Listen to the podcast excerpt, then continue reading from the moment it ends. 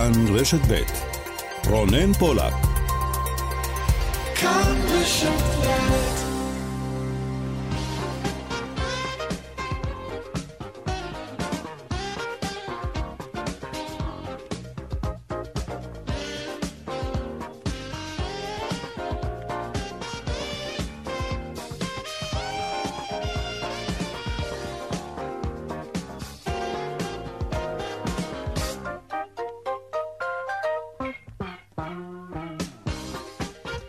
עכשיו ארבע ועוד חמש דקות, צבע הכסף, התוכנית הכלכלית כאן ברשת ב', שלום לכם, תודה שאתם איתנו. המייל שלנו כסף כרוכית כאן.org.il, מפיקת התוכנית תסמדר טל עובד, טכנאי השידור קובי בז'יק, אני רונן פולק, מיד מתחילים.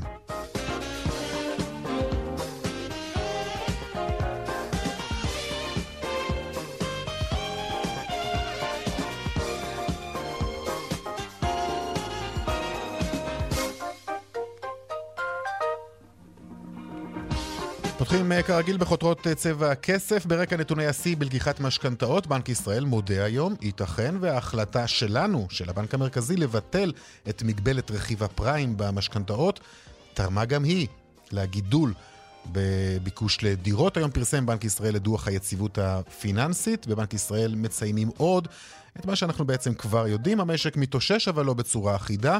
יש מי שהפגיעה בהם היא מתמשכת, תחום התיירות למשל, ויש מי שהמשבר לא פגע בו כלל וכלל. תעשייה, מסחר, תקשורת.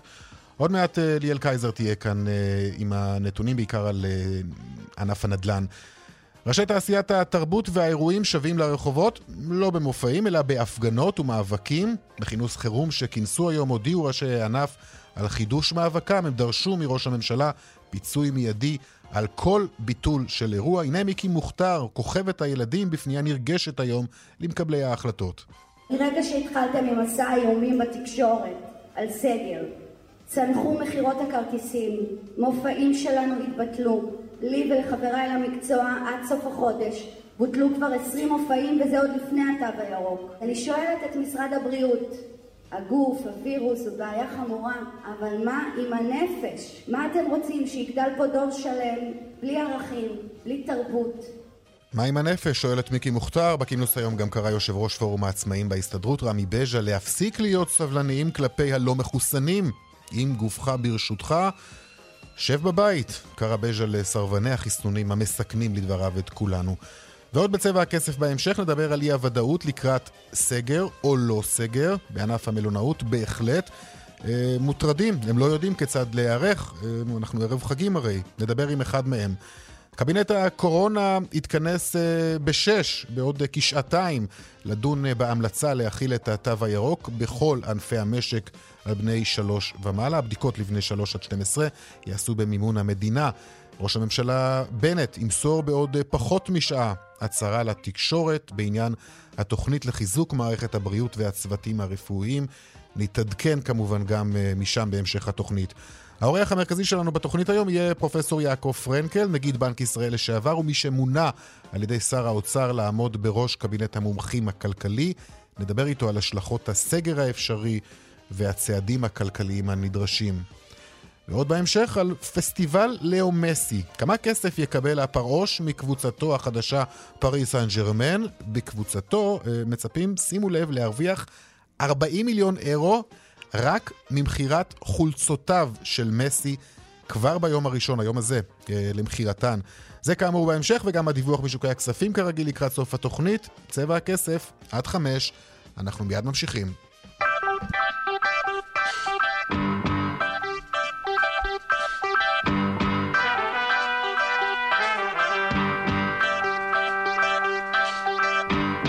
פותחים אה, בדוח היציבות הפיננסית שפרסם היום בנק ישראל. שלום ליאל קייזר, כתבתנו לענייני כלכלה. שלום רונן. ליאל, בבנק אה, המרכזי מודים בעצם היום שההחלטה שלהם לבטל את מגבלת רכיב הפריים במשכנתאות היא תרמה לעליית המחירים אולי. נכון, זה קצת אה, נבואה שהגשימה את עצמה. אני חייבת להגיד נכון. שבמקרה הזה, גם אתה וגם אה, בכלל העיתונות הכלכלית בישראל אמרה ברגע שבנק ישראל הודיע על הצעד הזה... אז אנחנו, המומחים דיברו איתנו, וזה בדיוק מה שהם אמרו. על צעד שמצד אחד, אם אתה זוכר, זה אחד הצעדים שבנק ישראל נקט במהלך תקופת הקורונה. הניסיון היה איכשהו להקל בשוליים על משקי הבית הישראלים, ובין היתר אמרו, בואו נסיר את אותה אה, מגבלה שקבעה שהבנקים יכולים לתת לנו אה, משכנתאות, שרק שליש מהן מוצמד אה, לרכיב הפריים. ההנחה הייתה שהמשכנתאות אה, יוזלו, או שההחזר החודשי יוזל ככל שנוכל להצמיד חלק גדול יותר מהמשכנתה לרכיב הריבית הזה שהוא נמוך יותר. אז קודם כל, אה, התרענו שהבנקים לא יגלגלו את ההטבה הזאת בהכרח אה, ללקוחות. ראינו מיד שבאמת הבנקים ייקרו את המשכנתאות, אז זה קרה... כך אכן היה. כך אכן היה ממש אה, בתוך אה, ימים ספורים מרגע שההחלטה הקלה הזאת אה, נכנסה לתוקף. הדבר השני שקרה, הוא שבאמת, בכל זאת, התחושה בציבור הייתה שקל יותר לקחת משכנתאות. ממילא אנחנו בתקופה של ריביות נמוכות. בתחילת הקורונה בנק ישראל הוריד עוד יותר את הריבית שהייתה נמוכה ממילא. הכסף זול, לכן יחסית קל לקחת משכנתאות, וזה אחד הדברים שבבנק ישראל אומרים, מתדלק את שוק הנדל"ן שלנו ומביא לעליית מחירים. ראינו את אתמול את הנתונים שהראו שבחודש יולי הישראלים לקחו משכנתאות בסכום כולל של 11 מיליארד וחצי שקלים, כמעט uh, זהה לסכום השיא של כל הזמנים בחודש יוני, 11 מיליארד ו-600 מיליון שקלים. אז הנה, אנחנו רואים, uh, אם תרצה, סיבה ומסובב, וכל אלה גם סיבות למה שכנראה נראה בעוד ארבעה ימים, כשהלשכה המרכזית לסטטיסטיקה תפרסם את מדד מחירי הדירות, ואני מרשה לעצמי להתנבא ולהגיד mm-hmm. שכנראה נראה עליות uh, מחירים ביום ראשון. אז בנק ישראל אומר, הצעד הזה שלנו תדלק את עליות המחירים. הם מצביעים גם על העובדה שהתחלות הבנייה בישראל נמוכות, בוודאי ביחס uh, לגודל האוכלוסייה. הם עושים איזושהי השוואה בין המטראז' למגורים שנבנה לבין uh, גודל האוכלוסייה בישראל, ומראים איך בשנים האחרונות הגרף הזה פשוט הולך uh, ויורד עוד יותר. גם את זה אנחנו יודעים במשרד האוצר, במשרד השיכון, מדברים על זה שחייבים להגדיל את ההיצע, לא רק לדכא את הביקוש, אולי להחזיר את המיסוי על משקיעים שחזרו לשוק מרגע ששר האוצר הקודם ישראל כץ הוריד את המס, אלא גם באמת פשוט להגדיל uh, את ההיצע, uh, ומצד שני, הצד השני של המטבע, אם תרצה, כי דוח היציבות הפיננסית בוחן את החולשות של המערכת הפיננסית בישראל, כי שמו כן הוא, uh, מבהירים בבנק ישראל שהבנקים שלנו חשופים מאוד לשוק הנדל"ן, לא רק בגלל היקפי השיא של המשכנתאות, שאלה בסוף הלוואות לאנשים פרטיים, אלא בגלל סכומי העתק שהם נותנים בכלל לכל אותן חברות בנייה, יזמים, קבלנים, כל האשראי לבנייה שניתן למי שמקים את אותן יחידות דיור, ובאותה נשימה אומרים בבנק ישראל, עליות המחירים אין בעיה עבור הציבור, אבל ירידות מחירים רציניות, הן עלולות אה, אה, למוטט את הבנקים שלנו, שפשוט חשופים אה, לשוק הבנייה בצורה יוצאת דופן. אם המחירים נורא ירדו, הקבלנים יתקשו להחזיר הלוואות, גם זה לא יהיה טוב. אה, יכול להיות שזו אחת הסיבות, אגב, שבקווי היסוד של הממשלה כתוב שהיא תפעל למתן את העליות במחירי הדירות, לא להוריד אותן, גם כי זה עלול לפגוע בבנקים, וגם כי אם נהיה כנים, זו כנראה משימה בלתי אפשרית. אפשרית כרגע להוריד את המחירים, אז מסתפקים במיתון עליות. ליאל קייזר, כתבנו לענייני כלכלה, תודה רבה לך. תודה, רונן. שלום לך, פרופסור יעקב פרנקל. שלום לך. נגיד בנק ישראל לשעבר, חתן פרס ישראל לכלכלה, אה, וראש קבינט המומחים הכלכלי שמונה ממש אה, השבוע על ידי אה, שר האוצר. טוב, קודם כל נאמר שהקבינט הזה מונה אה, באמת אה, שלשום. אה, מה המנדט שלכם? המנדט הוא לייעץ לשר האוצר, לחזק את הצוות המקצועי שעובד במסגרת uh, משרד האוצר, ולהכיר בעובדה שקרה דבר בישראל. עבר תקציב לאחר תקופה ארוכה שהמשק פעל ללא תקציב, שזה כמו לצאת למסע ללא מצפן, קיים היום תקציב, ולכן המון רפורמות שעמדו על הפרק במשך מספר שנים פשוט לא יכלו להיות מבוצעות, mm-hmm. וחוק ההסדרים שבא יחד עם התקציב כולל בתוכו מכלול רחב של מדיניות כלכלית שדורשת מומחיות אה, רחבה מאוד. אבל בנושא הזה בדיוק אני רוצה לשאול אותך, אתה מדבר על כך, שת, על המנדט שלכם לייעץ, אה, כן. ו- ו- ונדרשת מומחיות. תקן אותי אם אני טועה, אבל יש יועצים לשר האוצר, יש אה, דרגים מקצועיים במשרד האוצר, יש בנק ישראל. אז מה, מה בדיוק אה, התפקיד שלכם, או איפה אתם נכנסים כאן, או איך אפשר לבצע את התפקיד הזה מבלי לדרוך אחד על השני? כן, שאלה טובה. תודה. אבל uh, התשובה היא מאוד מאוד חדה. הקבוצה הזאת של, של קבינט המומחים לא באה במקום שום דבר, אלא בנוסף. אני דיברתי על שחקני חיזוק. למעשה, גם הדיונים עצמם, כאשר הם יתחילו באופן יותר רציני, יהיו בהשתתפות הצוותים המקצועיים. כלומר, זה לא משהו שיש ערוץ עדי ואחר כך ערוץ עיקרי, יש אינטראקציה וקשרי גומלין אה, שוט, שוטפים ויהיו. הרעיון הוא שאין מונופול לידע לאף אחד או לאף גוף, וכאן באים אנשים שהיו מעורבים בעשייה בתחומים השונים למשך עשרות שנים, חלק גדול מהם הגיע ממשרד האוצר לדורותיו, גם ממונה על התקציבים, גם אחראי על מדיניות המיסים, גם אחראים על שוק ההון, וכמובן מקרו וכדומה. לכן אני הייתי מסתכל על זה אך ורק כקבוצת חיזוק שבאה על דעת ובעצם בזרועות פתוחות של הדרג המקצועי. אני שוחחתי עם נגיד בנק ישראל לפני שלקחתי את התפקיד, ומזמן לא קיבלתי כזה מי שברך. Mm-hmm. כלומר, זרועות פתוחות, קדימה, כל מי שיכול להיכנס מתחת לאלונקה, להרים יפה. את העסק. טוב, אז אתם נכנסים מתחת uh, לאלונקה נכון. הזאת. Uh, בואו נדבר על uh, מודל החל"ת. המנכ"ל בלינקוב, מנכ"ל משרד האוצר, אמר שהמודל הזה שהיה, הקודם, לא יחזור. Uh, מה אתה היית מציע לממשלה לעשות במקום המודל הקודם? א', צריכים באמת להכיר בעובדה שהמודל הקודם, למרות שהוא פתר מספר בעיות, יצר בעיות, ולכן הייתי אומר, ברור שצריכים לשנות אותו ולהתאים אותו וללמוד את הלקחים. המודל מלכתחילה נבנה לפתור בעיה של טווח קצר, אבל ראינו שזה נמשך לאורך זמן. התמריצים שהיו גלומים בו יצרו מציאות מאוד מאוד קשה. מדוע? כי ישנם סקטורים, למשל סקטור האירוח, התיירות, שברור שהם אה, יצטרכו לק... להמשיך לקבל סיוע לתקופת אה, מה, ישנם סקטורים אחרים, כמו ההייטק ודברים כאלה, שהם גואים, ובמילים mm-hmm. אחרות, צריכים גישה דיפרנציאלית, גישה שמפרידה. נקודה שנייה, צריכים לוודא שמערכת התמריצים לא מעוותת. מה המשמעות? המשמעות היא שאנחנו צריכים לוודא שלמעסיקים יהיה כדאי להעסיק את המועסקים. במילים אחרות, אנחנו צריכים לדאוג ש... תהיה מדיניות שמשמרת את העובדים, שמשמרת את הכישורים, שמחזקת את המיומנות, ואלה מה שאנחנו קוראים צעדים מצד ההיצע. לתת סתם צ'ק של הכנסה, לא, ללא התניה של ניסיון לעשות הסבה מקצועית או הכשרה מקצועית, ללא התניות מהסוג הזה, זה נותן תמריץ רגע, אבל אנחנו מעובה. נמצאים עכשיו ערב סגר, יכול להיות שאנחנו ניכנס בעוד כמה אה, שבועות לסגר נוסף, אנחנו רואים גם את התחלואה שהיא עולה. יכול להיות ששוב אנשים ייאלצו לצאת לחל"ת, מה אתה אומר להם? אני אומר להם, קודם כל, בואו נצטרף כולנו במאמץ למנוע את הסגר. עכשיו, הסגר יקרה רק אם המערכת תיכשל בצעדים שנועדו למנוע אותם. היום יש לנו כבר ניסיון, הרי כל יום במרקע וברעיונות השונות, השונים אנחנו שומעים מהמומחים שאומרים לנו, רבותיי, מסכות, חיסונים, ריחוק חברתי, היגיינה, עשית את הדברים הללו, מנעת את הצורך בסגר.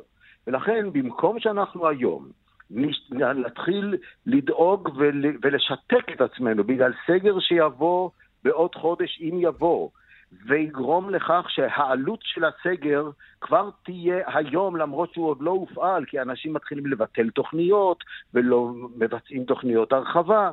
כל זה צריך עכשיו לשים אותם בצד ולהגיד, בואו נעשה את הכל כדי שלא יהיה סגר. סגר זה לא אסטרטגיה, סגר זה בעצם מצב של חוסר ברירה טוטאלית. סגר, סגר, זה, סגר זה כישלון? אם, פה, אם אנחנו נהיה פה בסגר, זה כישלון עבור הממשלה? אה, תשמע, אני אומר זה כישלון לכל המערכת, כי יש לנו, זה התחיל במערכת של חוסר אה, משמעת אזרחית, חוסר אכיפה על ידי רשויות האכיפה, חוסר חינוך, חוסר מידע, בעצם זה כל המערכות. כי מי שמתייעץ, ואני גם אומר, זלזול במומחים. אני באמת מאמין. תסתכל על מדינות שונות. אלה שזלזלו במומחים קיבלו את ה... את העונש, אם אפשר לקרוא לזה כך. לצערי, החברה משלמת את העונש, גם פוליטיקאים משלמים את, ה, את העונש.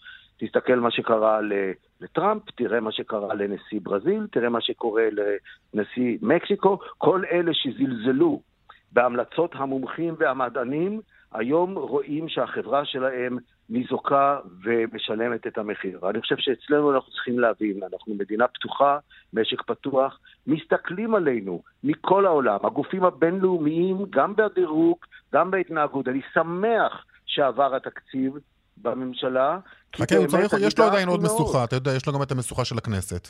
יש גם את המשוכה של הכנסת, ולכן אה, אה, אני כבר אומר שהמשוכה של הכנסת תצטרך, תצטרך לעבור, לא היינו מגיעים אליה אלמלא זה עבר בממשלה, אז במובן הזה זה בסדר. אני רק רוצה לומר שוב פעם, כל האנשים שנמצאים בקבינט המקצועי עושים את זה בהתנדבות, אנחנו לא נקבל אגורה שחוקה, כשהמטרה היחידה שיש לנו היא אה, לתרום למאמץ האמיתי, שהיום הוא כולל תחלואה, תברואה, כלכלה. טוב, אה, שאלה לסיום אני רוצה לשאול אותך, כי אחת הטענות שמושמעות כלפי שר האוצר אה, היא שהוא הבטיח שלא להעלות מיסים, אבל בעצם מאז שמונה לתפקידו הוא לא מפסיק להטיל מיסים חדשים בצורה כזאת או אחרת, אמנם זה לא באופן ישיר, ויש למיסים האלה גם שמות שונים, ומסווה של אה, בריאות ואיכות סביבה, מס על משקאות ממותקים למשל, או מוצרים חד פעמיים. אתה חושב שזה הזמן? אני רוצה לומר שני דברים. א', אה, נעזוב את הסיסמאות. ברור שמשק שצריך להתאושש, שצריך לחזק את הצמיחה וצריך uh, ליצור יותר דינמיקה, הוא משק שאתה לא צריך להטיל עליו עכשיו מיסים ולהטיל עליו עוד מקום. מאידך, ראינו שהגירעונות בתקציב מאוד גדולים, החוב הלאומי מאוד גדול, וכמו שמשפחה צריכה לשאול את עצמה איך אני גומר את החודש, גם מדינה צריכה אה, לעשות זאת. ולכן, אין בעיה, אבל יכול להיות שהיה צריך להגיד את זה מראש, ולא לא להשלות את הציבור. אבל, אבל, רק שנייה, אני רק רוצה לומר, חלק מהמיסים הללו נועדו לסגור קופה, אבל חלק נועד לשנות התנהגות. אני מבין שכל הסיפור הזה של uh, מס על משקאות ממותקים, או הכלים החד פעמיים, לא נועד לגייס תקבולי מיסים. להפך, אם לא יגייסו אגורה שחוקה מהמיסוי על כלים חד פעמיים או על משקאות ממותקים, זה יהיה סימן של הצלחה, כי המטרה היא לשנות התנהגות. היום אה, אנחנו שכחנו את המטרות הגדולות. אתה הולך באירופה ואתה שואל, מה היום הנושא הכי חשוב? יגידו לך, climate change, נושא האקלים, נושא איכות הסביבה.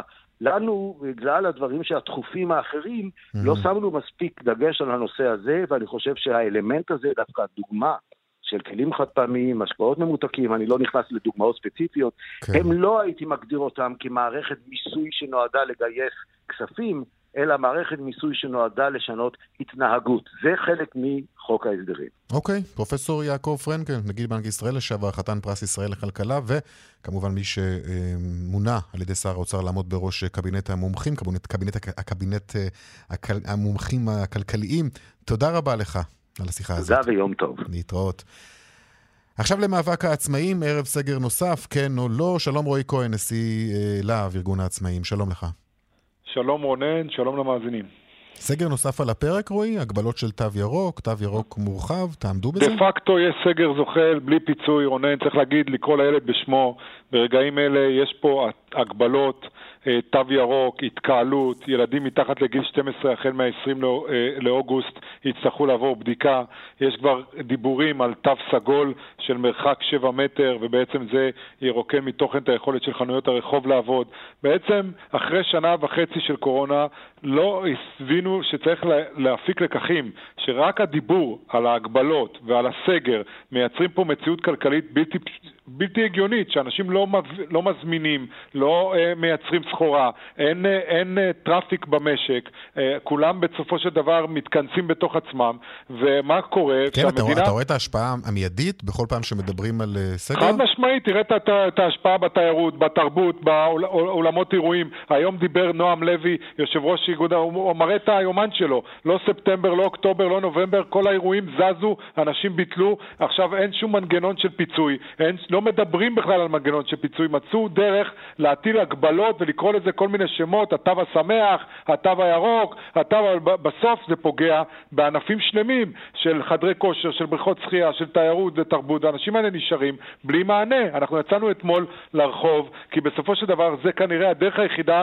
לעורר את סדר היום הציבורי ולגרום לכך שהממשלה תבין שהיא נקראת ממשלת שינוי. הרי לא יכול להיות שעד לפני חצי שנה מי שהיה איתנו ברחובות זה סגן השר אביר קארה וזה השר עודד פורר וזה כל יושב ראש ועדת הכספים אה, אה, אלכס קושניר וזה מרב מיכאלי וזה כל האנשים האלה שהיו איתנו וטענו שהטיפול בקורונה כלפי המגזר העצמאים לוקה בחסר ופשוט הפקירו אותנו לגורלנו. אז איך יכול להיות שאנחנו מוצאים את עצמנו באותו דז'ה וו של לפני שנה וחצי? כי אתה רואה, הדז'ה וו של כולנו כרגע, עם התחלואה שעולה, ומספר המאושפזים שעולה, והסכנה למערכת הבריאות, ושוב, החשש לסגר, לא בגלל... אה, אין, אין, אה, אנחנו לא חס וחלילה באים להתערב בשיקולים של משרד הבריאות, אבל אם אתה קובע מגבלות, אתה צריך לתת תו מחיר על כל מגבלה, יהיה לה פיצוי. אתה לא יכול להגיד לאנשים, תשמע, היה לכם מחזור 100, עכשיו אני מוריד אתכם למחזור של 50% כתוצאה מהילדים מתחת לגיל 12, ואני לא נותן לכם פיצוי ואני לא מאפשר לכם להוציא את העובדים לחל"ת, ואני לא מאפשר לכם שום דבר, ואתם תמשיכו לשלם ארנונה רגיל, שכירות רגיל, מס שילוט רגיל, הכל רגיל, הכל יעבור, חשמל, מים, הכל יבוא עם, עם 50% אה, מחזור. חברים, אה, בסופו של דבר, אנחנו אחרי שנה וחצי של קורונה, למה אין פה תהליך, אתה, אתה ראיינת מקודם את יעקב פרנקל, נגיד אה, בנק ישראל לשעבר, למה לא נעשה תהליך הפקת לקחים של כל ההשלכות שהיו במהלך משבר הקורונה בשנה וחצי כלפי ציבור העצמאים? למה תמיד אנחנו שפני ניסיונות ועלינו עושים את הניסוי וטעייה? אני לא מבין את זה, רונן, אני שואל את זה באמת מדם ליבי. אנחנו היינו בטוחים שיגיעו באמת אה, אה, אה, נבחרי ציבור שראו את מה שקרה לציבור העצמאים ויבואו ויגלו אחריות. אנחנו נקבל החלטות של הגבלות, אנחנו נפצה, אנחנו נאפשר לכם בצורה כזאת או אחרת להמשיך את העסקים שלכם. לא נגיע למציאות שעוד פעם 80 אלף עסקים ייסגרו. אוקיי, בינתיים מה שכן הגעתם אליו להסכמות עם הממשלה זה בנוגע למענקי הסיוע שניתנו בתקופת הקורונה והיו מי שהתבקשו להחזיר כי לא עמדו בתנאי החוק. קודם כל, אני אמרתי את זה ואני אומר את זה כאן, קבל עם ועדה. מי שקיבל כסף שלא מגיע לו ובצורה כזאת או אחרת היה לו עלייה במחזור או שכל אה, אה, דרך אחרת, הוא צריך להחזיר את הכסף, כי בסופו של דבר הוא קיבל כסף שלא מגיע לו. אבל לעומת זאת, אני טענתי כבר באותו חיקוק של החוק אה, אה, אמרתי שיהיה פה, חייב להיות ועדת חריגים, שבדיוק תטפל במקרים הקיצוניים האלה, שאדם עם 40 אחוז זכאי לקבל את כל מלוא המענק, אבל אם הוא ב-39 אחוז, אה, זה משחק אפס או כלום. וכאן היה צריך להיות ועדת חריגים, והיה צריך להיות בדיקה לפי האחוז היחסי אל מול הירידה, ולעשות אולי בחינה שנתית, לבוא ולעזור לאותם עצמאים שהם לא יכלו לחשב על האחוז בדיוק את אותו אה, ירידה, ובעצם עכשיו באים מבקשים מהם כסף אחורה, עשרות אלפי שקלים, והם יצטרכו לקחת הלוואות כדי להחזיר את אותו אה, אה, אה, מענקים, ובעצם זה, זה יקריס את העסק שלהם. לכן קראתי, הוצאתי מכתב ליו"ר ועדת הכספים כבר לפני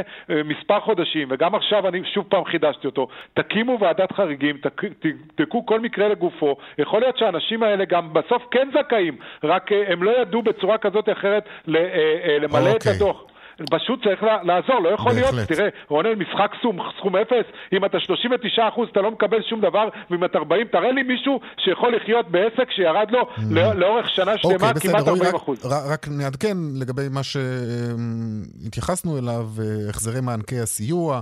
שניתנו בתקופת הקורונה ולא עמדו בתנאים שנקבעו בחוק, בעצם אה, יידחו לסוף אה, דצמבר 2021, אה, עם יכולת לפרוס את ההחזר עד לסוף דצמבר 2022, כלומר בעוד יותר משנה. זה, החלטה, זה בעצם המסקנה, וזו ההחלטה שהגיעה אליה שרת הכלכלה והתעשייה, אורנה ברביבאי, יחד עם, בפגישה שנערכה גם איתך.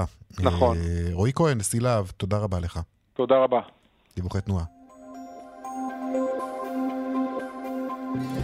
בדרך 4 לכיוון צפון פקק תנועה מבני דרור עד פרדסיה, בדרך 6 צפון העומס תנועה ממחלף קסם עד חורשים וממחלף עין תות עד יוקנעם עילית. בדרך 41 מזרחה עמוס ממחלף בני דרום לכיוון מחלף קנות בגלל תאונת דרכים. דיווחים נוספים בכאן מוקד התנועה כוכבית 9550 ובאתר שלנו. עכשיו הפסקת אה, פרסומות ומיד אחר כך נהיה אמ, עם התרחישים לסגר, איך הם משפיעים על ענף המלונאות וגם מה קורה בנמל התעופה בן גוריון, מדיניות הבידודים, מאילו מדינות, להיכן מותר לטוס, מהיכן אסור. עוד מעט. 32 דקות אחרי אה, ארבע, תודה שחזרתם אלינו עכשיו אה, לסוגיה שאנחנו עוסקים בה כבר כמה ימים כאן בצבע הכסף, על עוד ועוד מעסיקים שמסרבים להכניס למקום העבודה עובדים שאינם מחוסנים, אלא אם כן יבצעו אה, שתי בדיקות בשבוע. שלום שרון עידן, כתבנו לענייני תיירות ותעופה. שלום רונן. שרון, היום ועד רשות שדות התעופה, בהוראה חד משמעית לעובדים. כן, חד משמעית, בעצם מי שלא מחוסן, רונן, יצטרך אה, להביא בדיקות קורונה שליליות, עדיין לא ברור אם זה לפני כל משמרת או פעם ב-72 שעות, זה גם לא כל כך משנה. בעצם מה שקורה החל מהיום בנמלי התעופה, גם בנתב"ג וגם ברמון, זה שכל העובדים או מחוסנים או מגיעים בעצם למשמרת אה, כשהם עם אה, בדיקת קורונה שלילית. כמובן שהדבר הזה גם נועד לדחוף את מי שעדיין לא התחסן שם, לבצע כנראה את החיסון. הנה לך עוד מעסיק גדול, ובנתב"ג כמובן הדבר הזה הוא משמעותי במיוחד. צריך לזכור שעוברים שם גם אה, עכשיו הרבה מאוד אה, אנשים שמגיעים מחו"ל, ולא רק אזרחים ישראלים, כלומר גם אזרחים ישראלים שחיים במדינות אחרות, וכמובן וריאנטים עלולים במיוחד להגיע משם. Mm-hmm. עכשיו מי שיסרבו, יישארו בבית על חשבונם מה שנקרא? או שעדיין כן, לא כן. ברור? בוא נגיד שמהמכתב שהוציא היום הוועד, אה, כמו שזה נראה עכשיו, ייתכן מאוד שזה יהיה על חשבונם. אנחנו כמובן אה, גם לא אה, בתקופה שיש בה חל"תים, בהמשך לשיחה הקודמת שלך, ולכן כמו שזה נראה עכשיו, זה הסיפור. ייתכן מאוד שאנחנו נראה בהמשך אולי פנייה גם מתוכם, מתוך העובדים שם, ומדובר באלפי עובדים, לערכאות משפטיות, האם הדבר הזה חוקתי, כן או לא, אבל כרגע לפחות היום, 11 באוגוסט, זה המכתב שהוא יוצא לעובדים, והוא כן. חד משמעית. טוב, זה, זה, אגב, מכתב שיוצא מוועד העובדים אפילו, זה לא הנהלה, זה, נכון. זה מכתב של ועד נכון. העובדים, אנחנו שומעים על עוד ועדי עובדים שמגבים גם את ההנהלות שלהם לגבי החלטות נכון. כאלה, אנשים פשוט דואגים לבריאותם, וטוב שכך. אוקיי, שרון, עניין אחר. כן. אה, החל מהיום בעצם, בידוד אה, בחזרה לישראל מעשרות מדינות. נכון, תראה, בואו בוא נזכיר שהחל מיום שני הקרוב, מכל העולם, למעט ארבע מדינות, נהיה בבידוד, אבל כבר היום, אה, רונן, הרבה מאוד מדינות, בוא נגיד מהן, אוקראינה, איטליה, איסלנד, ארה"ב, בוצואנה, בולגריה, גרמניה, הולנד, טנזניה, יוון, מלאווי, מצרים, צ'כיה, צרפת, קובה, רואנדה וטוניסיה. כל מי שמגיע משם, החל בעצם מהלילה בחצות ודקה, צריך להיכנס לבידוד של שבוע ימים, לעבור בדיקות קורונה בנתב"ג כמובן וגם בקהילה. מיום שני הקרוב כל העולם בעצם יהיה בסטטוס הזה, למעט מדינות שפה ושם אה, השתנו. כרגע הארבע שמדובר עליהן, שגם מקבלות בעצם ישראלים וגם אפשר לחזור אה, מהן ללא בידוד, הן אה, הונגריה, אוסטריה, צ'כיה ומולדובה, אבל כאמור הדבר הזה הוא גם דינמי, גם שביר, mm-hmm. אני מניח שאנחנו נראה מדינות שמתווספות לרשימה וגם כאלה שנגרעות ממנה על פי נתוני התחלואה. שרון עידן, תודה. תודה רונן. אנחנו עדיין בתחום החופשות, הנופשים. שלום לך, ליאון אביגד, מייסד ובעלים משותף קבוצת מלונות בראון. שלום לך. אהלן, צהריים טובים, נעים מאוד. נעים מאוד, בהחלט. תודה. אמ, התפוסות לחגים מלאות כבר? לא מלאות, אנחנו מפעילים מלונות בתל אביב ובירושלים. אנחנו מפעילים מלונות בתל אביב ובירושלים, ונשמח uh, לארח את uh, uh, עוד ועוד ועוד ישראלים שיבינו שאפשר להעביר חופשות קיץ נהדרות לחוף הים בתל אביב וקפיצה קטנה לחול בירושלים. אם כי יש כוכבית קטנה, ואת זה אומרים לנו עוד ועוד מנהלים של בתי מלון, יש גם את הדיבור הזה על סגר שעלול או לא עלול לבוא בתקופת החגים. וזו ודאי מכה כן, קשה זה... גם עבורכם וגם עבור האורחים שלא יודעים בעצם מה לעשות. אתם מרגישים את זה? אנחנו מרגישים את זה מאוד, וכל פעם שיש פוליטיקאי שמתראיין על סגר כדי לקבל עוד כמה נקודות פוליטיות, אנחנו מיד מרגישים את זה במרכז ההזמנות שלנו. אני חושב שזה חוסר אחריות אה, לדבר. אה, עצם, עצם הדיבור עצמו, עצם השיח אה, הוא שיח שפוגע קשות בתעשיית התיירות בארץ. אז מה אתה רוצה שיעשו? שישתיקו את זה? שלא לא, לא יזכירו את זה, ואז אה, יקרה אולי מה שקרה כבר, אנחנו זוכרים, ב, נדמה לי, בערב חג הפסח אה, לפני שנה וחצי, שאז אה, הייתה הודעה על סגר ממש ערב החג, אחרי שכבר בתי המלון רכשו את כל מה שהם היו צריכים לארוחת החג. אה, ואז היה ממש ברגע האחרון, אולי גם זה לא הפתרון. שאלה נהדרת. אני חושב שהתשובה היא מאוד מאוד ברורה. את המשבר הזה צריך לנהל. צריך לנהל, צריך לא להגיד מה לא ואיזה עוד איסורים מטילים על, אה, על, על התעשייה, אלא מה כן. בואו שבו איתנו ונשב ביחד, נכין תוכנית מסודרת לאיך כן מארחים. איך מארחים בצורה אחראית, איך מקבלים אורחים אה, על פי כל כללי התו הירוק, איך מבחינה אפידמיולוגית אה, בודקים כל אורח ואורח. אה, בואו בוא נחשוב איך כן ולאו דווקא איך לא. יש פה תעשייה ש, שסך ההכנסות ממנה מכניסות למשק הישראלי פחות או יותר כמו סך ההכנסות מכל התעשיות הביטחוניות הישראליות. זו תעשייה אדירה שמעסיקה אה, מאות אלפי אה, אה, בתי אב, ועצם הדיבור גורם לאנשים להפסיק להתקשר. אתם מרגישים את זה מיד, נכון? כלומר, כל פעם שמתראיין מישהו שעולה רעיון הסגר, אתה מרגיש שזה במרכז ההזמנות. חד משמעית, כן. חד משמעית. אנחנו יחסית יודעים להתגבר על זה ויוצרים אה, אחלה חופשות קיץ. איך, איך עושים את זה עכשיו גם עם התו הירוק ותו ירוק מורחב ויש עוד ועוד הגבלות? אה, איך אתם עושים את זה בפועל? אנחנו מארחים בצורה אחראית, כלומר יש לנו מתחם בדיקות אה, שאנחנו אה, אה, מציעים לאורחים שלנו, בדיקות מהירות. בנוסף כמובן שכל... אה, אצלכם באמת? אתם מגיעים ואפשר לעשות בדיקות? שירות, שירות לאורחים. שירות חינם? מעבר לזה.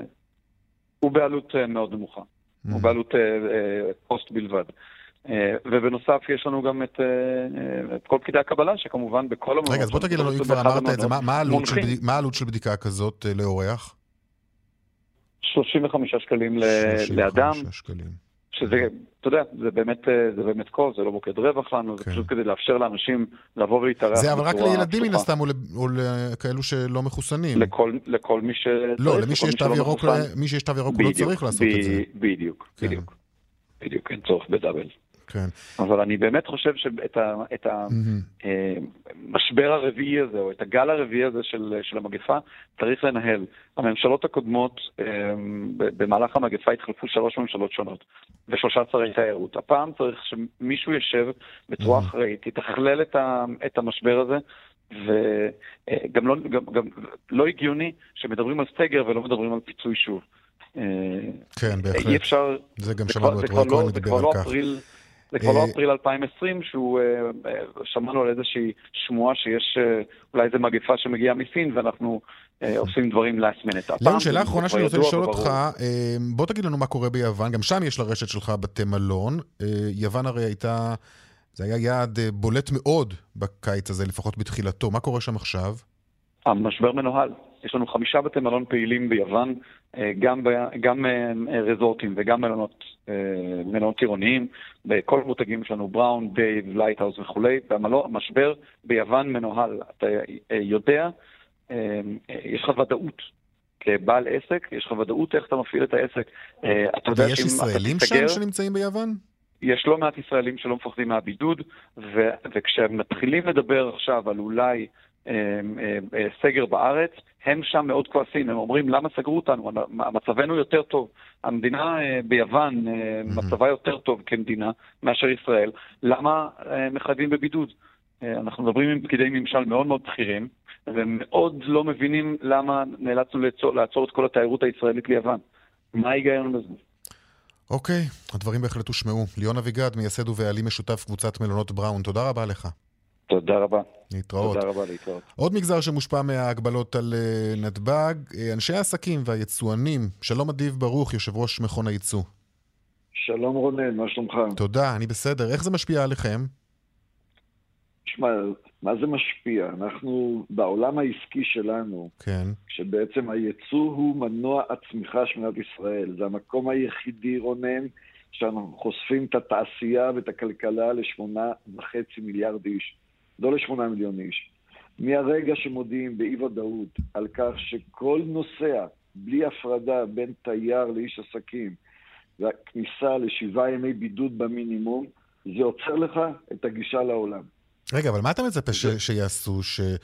יהיה איזה סלקטור בכניסה לנתב"ג או ביציאה, וייתנו לאנשי עסקים לצאת ללא הגבלה בגלל העסקים שלהם, בעוד לאדם אחר יאמרו, אתה נכנס לבידוד? ראשית, רונן, אני פה מאוד uh, חצוי, כי אני נמצא גם בצד הכלכלי וגם מסתכל בראייה הלאומית הרפואית, כי אני גם מעורב ברשומה הרפואית ובכל מערכות המידע mm-hmm. הרפואיות. ויש לנו במדינת ישראל את כל הכלים הטכנולוגיים, התשתיתיים, מערכות המידע, כדי לנהל את האירוע הזה. אנחנו חייבים, אנחנו כבר שנה, מעל שנה וחצי כבר בתוך אירוע קורונה עולמי. הוא לא רק ישראל, אנחנו יודעים ללמוד לחיות בצל הקורונה. עכשיו, כל התזזית, הדרך של כן סגר, לא סגר, סוגרים את המדינה, יש לנו את הכלים לנהל איש עסקים שיוצא, מתי הוא יוצא, מערכות המידע יכולות לעקוב אחרי זה, והוכח שברמה העסקית, המפעלים, לא הם אלו שהגבירו את התחלואה. זה המחיה שלנו. ואנחנו גם בוודאי בכובע של מכון הייצור, משרד הכלכלה, כל מי שנמצא בעולם הזה, בוודאי התאחדות התעשיינים, סיפקנו דרכים וכלים לנהל את האירוע הזה. אבל יש לנו גם למה להשוות, הרי זה לא בעיה פנים-ישראלית. יצואנים בכל העולם עומדים כנראה בפני אותה בעיה, אז אתה יודע להשוות? אתה יודע להגיד לי איך זה קורה? איך בוודאי, זה מתבצע בוודאי. במקומות אחרים? תיקח מדינות, קח את ארצות הברית, שעכשיו mm-hmm. ארצות הברית ב-16 לשמיני נכנסת למדינה כמדינה שאתה חייב בידוד לחזור ממנה. ארצות הברית, עם כל אחוז התחלואה, מעולם לא סגרה את הכניסה לאנשי עסקים.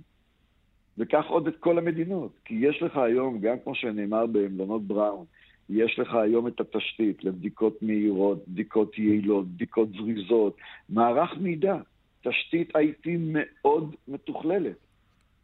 אוקיי, okay, טוב, ש... um, לסיום... אנחנו, זה, זה קול שופר, אנחנו זועקים מדם ליבנו. חייבים להעלות את המודעות הזאת למדינת ישראל, כי זה החמצן הכלכלי האמיתי. בהחלט. בואו נדבר uh, לסיום על ביקורו של שר החוץ לפיד היום במרוקו. מה פוטנציאל המסחר. והעסקים שלנו עם uh, מרוקו? תראה, מרוקו, כ- ככל המדינות שנכנסו בהסכמי אברהם, פותחים לנו היום אפשרות מדהימה לעולם שהיה סוגרו בפנינו. מרוקו אמנם היא מדינה של כ-36 מיליון איש, הסחר הכלכלי בין ישראל למרוקו עמד על פחות מ-100 מיליון אה, דולר, ואנחנו מדברים על הגברה מיידית של המסחר הבילטרלי שיעבור את ה-250 מיליון דולר, אבל זה רק במסחר הבילטרלי. כשנסתכל עכשיו על היכולת דרך מרוקו ויחד עם מרוקו לפנות לסביבה סביב מרוקו, mm. אז מדובר פה על גידול מאוד משמעותי, וחייבים לאפשר בכלל, גם זה כתודעה עמוקה, לאפשר לייצר את הקשרים המיידיים, הרציפים, לבנות את האמון, להגיע בלי מגבלות, כי זו הזדמנות יחידה ואדירה לדור שלנו כן. לחולל את כלכלת השלום ולשנות מהפך. ומרוקו היא אחת המדינות. אדיב ברוך, יושב ראש מכון הייצוא, תודה רבה לך. תודה רונן.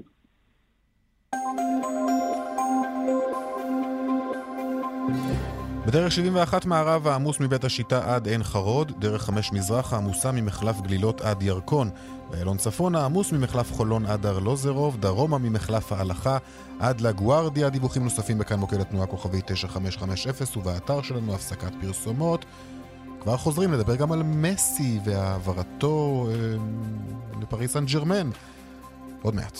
12 דקות לפני uh, חמש, טוב, אמרנו לכם בתחילת התוכנית שצפויה אה, הצהרה על התקשורת של ראש הממשלה בנט, זה נדחה לפי שעה, יהיה בחמש ורבע, לא במשמרת שלנו כבר, אבל ודאי הדברים יובאו בהמשך, בנוגע כמובן למערכת הבריאות, משבר הקורונה, מסיבת העיתונאים הזאת, לא מסיבת עיתונאים, בנט לא עושה מסיבות עיתונאים כרגע כידוע, הוא נותן הצהרות לתקשורת, זה יהיה בחמש ורבע.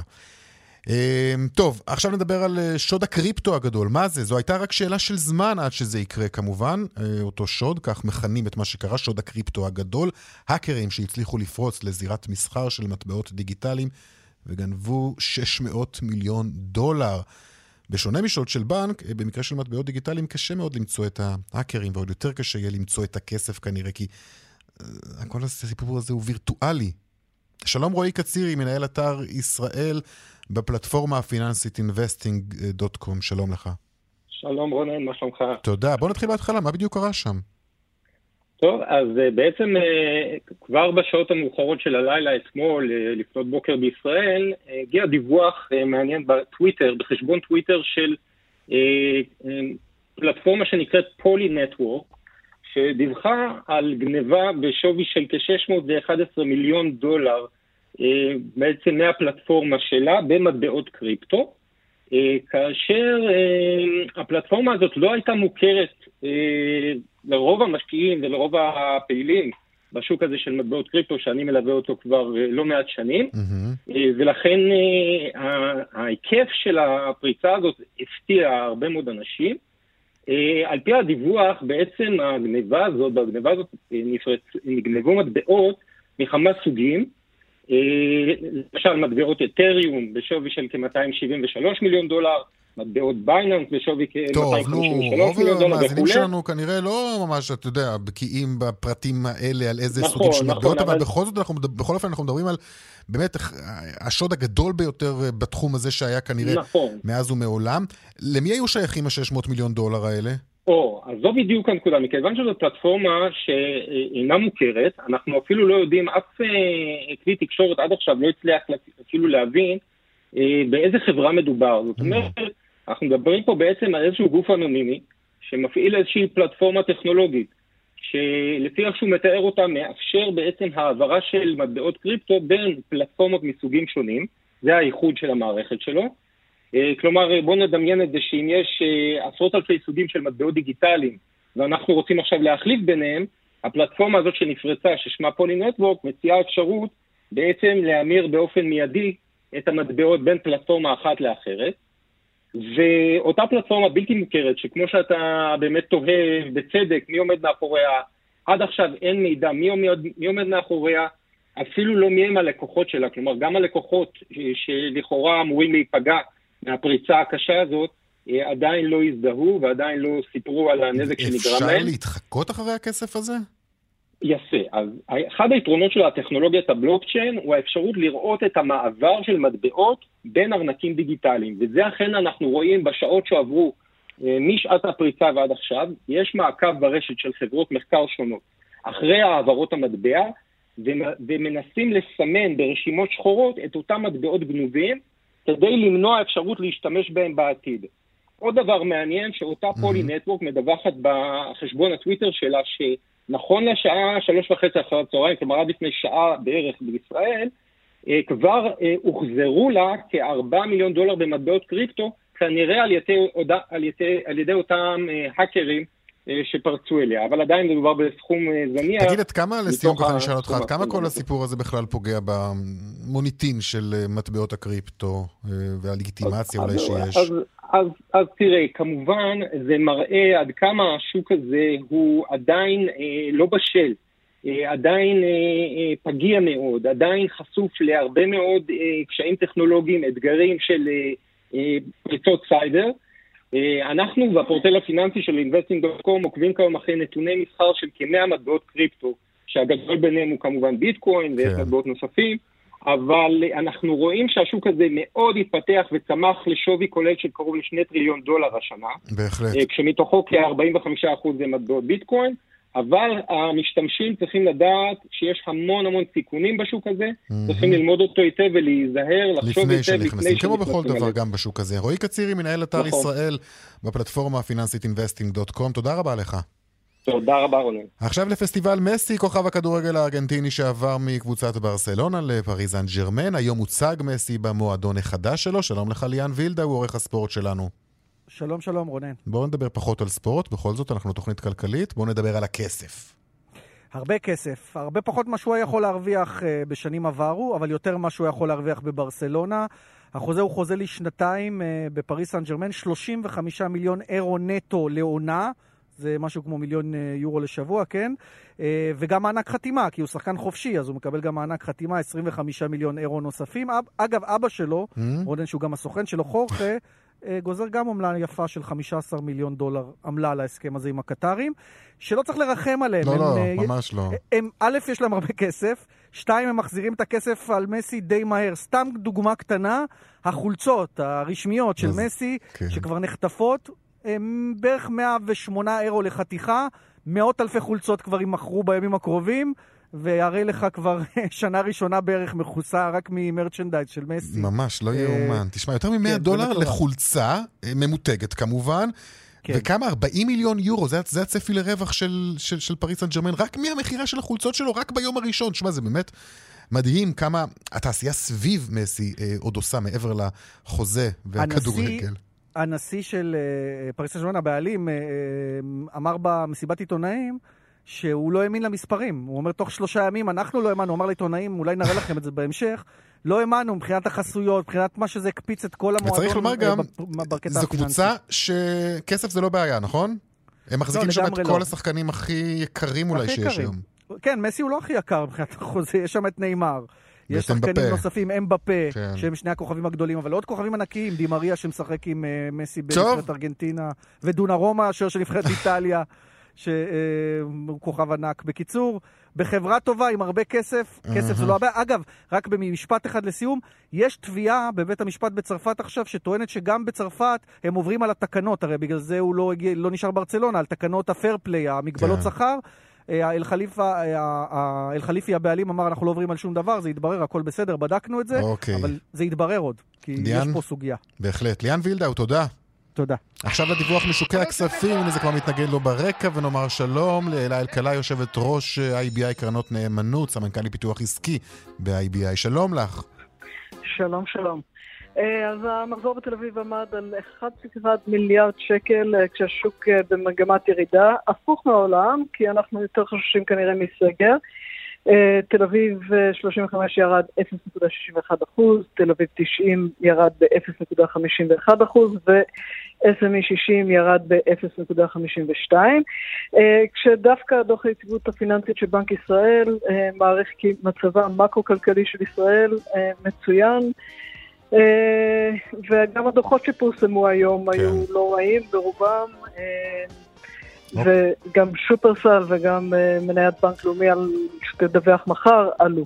אלה אלקלעי, תודה רבה לך. זהו. צבע הכסף, סיימנו עוד תוכנית, הפיקה את התוכנית היום סמדר טלווה, טכנאי השידור קובי בז'יק, חגית אלחייני על דיווחי התנועה. אני רונן פולק, חפשו אותנו גם בטוויטר, יאיר ויינרב או רונן פולק. תודה לכם על ההאזנה, המשך שבוע טוב שיהיה לכם.